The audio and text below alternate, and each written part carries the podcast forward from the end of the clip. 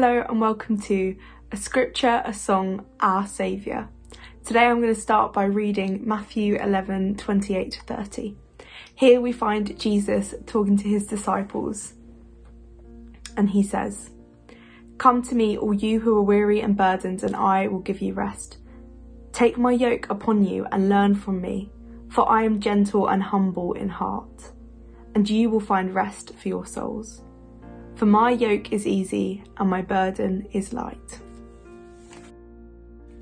I'm now going to read um, some lyrics from a song that means a lot to me. Um, it's a song that talks about how um, we should be holding, upholding God's incredible name um, above all else, no matter the circumstances that we're living in. So here we go. Blessed be your name in the land that is plentiful, when your streams of abundance flow. Blessed be your name. And blessed be your name when I'm found in the desert place, though I walk through the wilderness. Blessed be your name. Every blessing you pour out, I'll turn back to praise. When the darkness closes in, Lord, still I will say, Blessed be your name. For me, both this song and this passage conjures up an image of walking along on a DofE trek.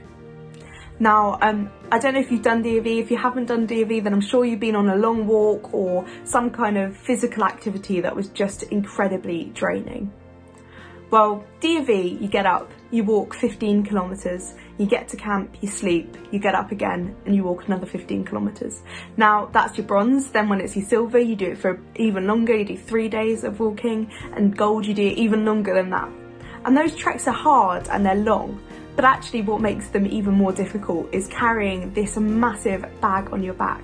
It's particularly difficult when you're this little 13 year old and you've got this bag that's nearly as big as you and you carry it on your back and it's got your tent, it's got your sleeping bag, it's got your food, your water, everything you need to cook with, your first aid kit, all the other equipment you need for your DofE, maps, compasses, all of that kind of stuff.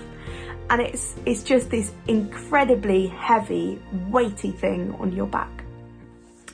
And this is what both the passage and the song conjure up in my mind when I think of them. You see, in this passage, we talk, we see how Jesus is talking about how he comes and he takes our burdens.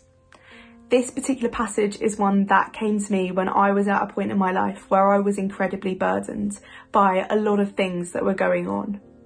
I was really lost and afraid, and I was just feeling like there was this incredible weight on my back. And in, in that moment of crisis, I, I opened up my Bible and these words sprung out to me. And Jesus personally brought them to me and said, Come to me, all you who are weary and burdened, and I will give you rest. It's incredible, really, isn't it? See, Jesus is offering um, to take our heavy, incredible burdens onto himself we've got this massive weight on our backs. Whether it's um, the weight of something that's been done to you or whether it's the weight of something you've done. It's a massive, incredible weight. This burden, guilt, shame, pain, hurt, trauma, all of these things, things that can be your burden. Jesus here is saying, Let me take that for you. Let me carry that for you. What's incredible is the fact that Jesus here is offering us a swap. It's a swap for our heavy, burdened bags for something light.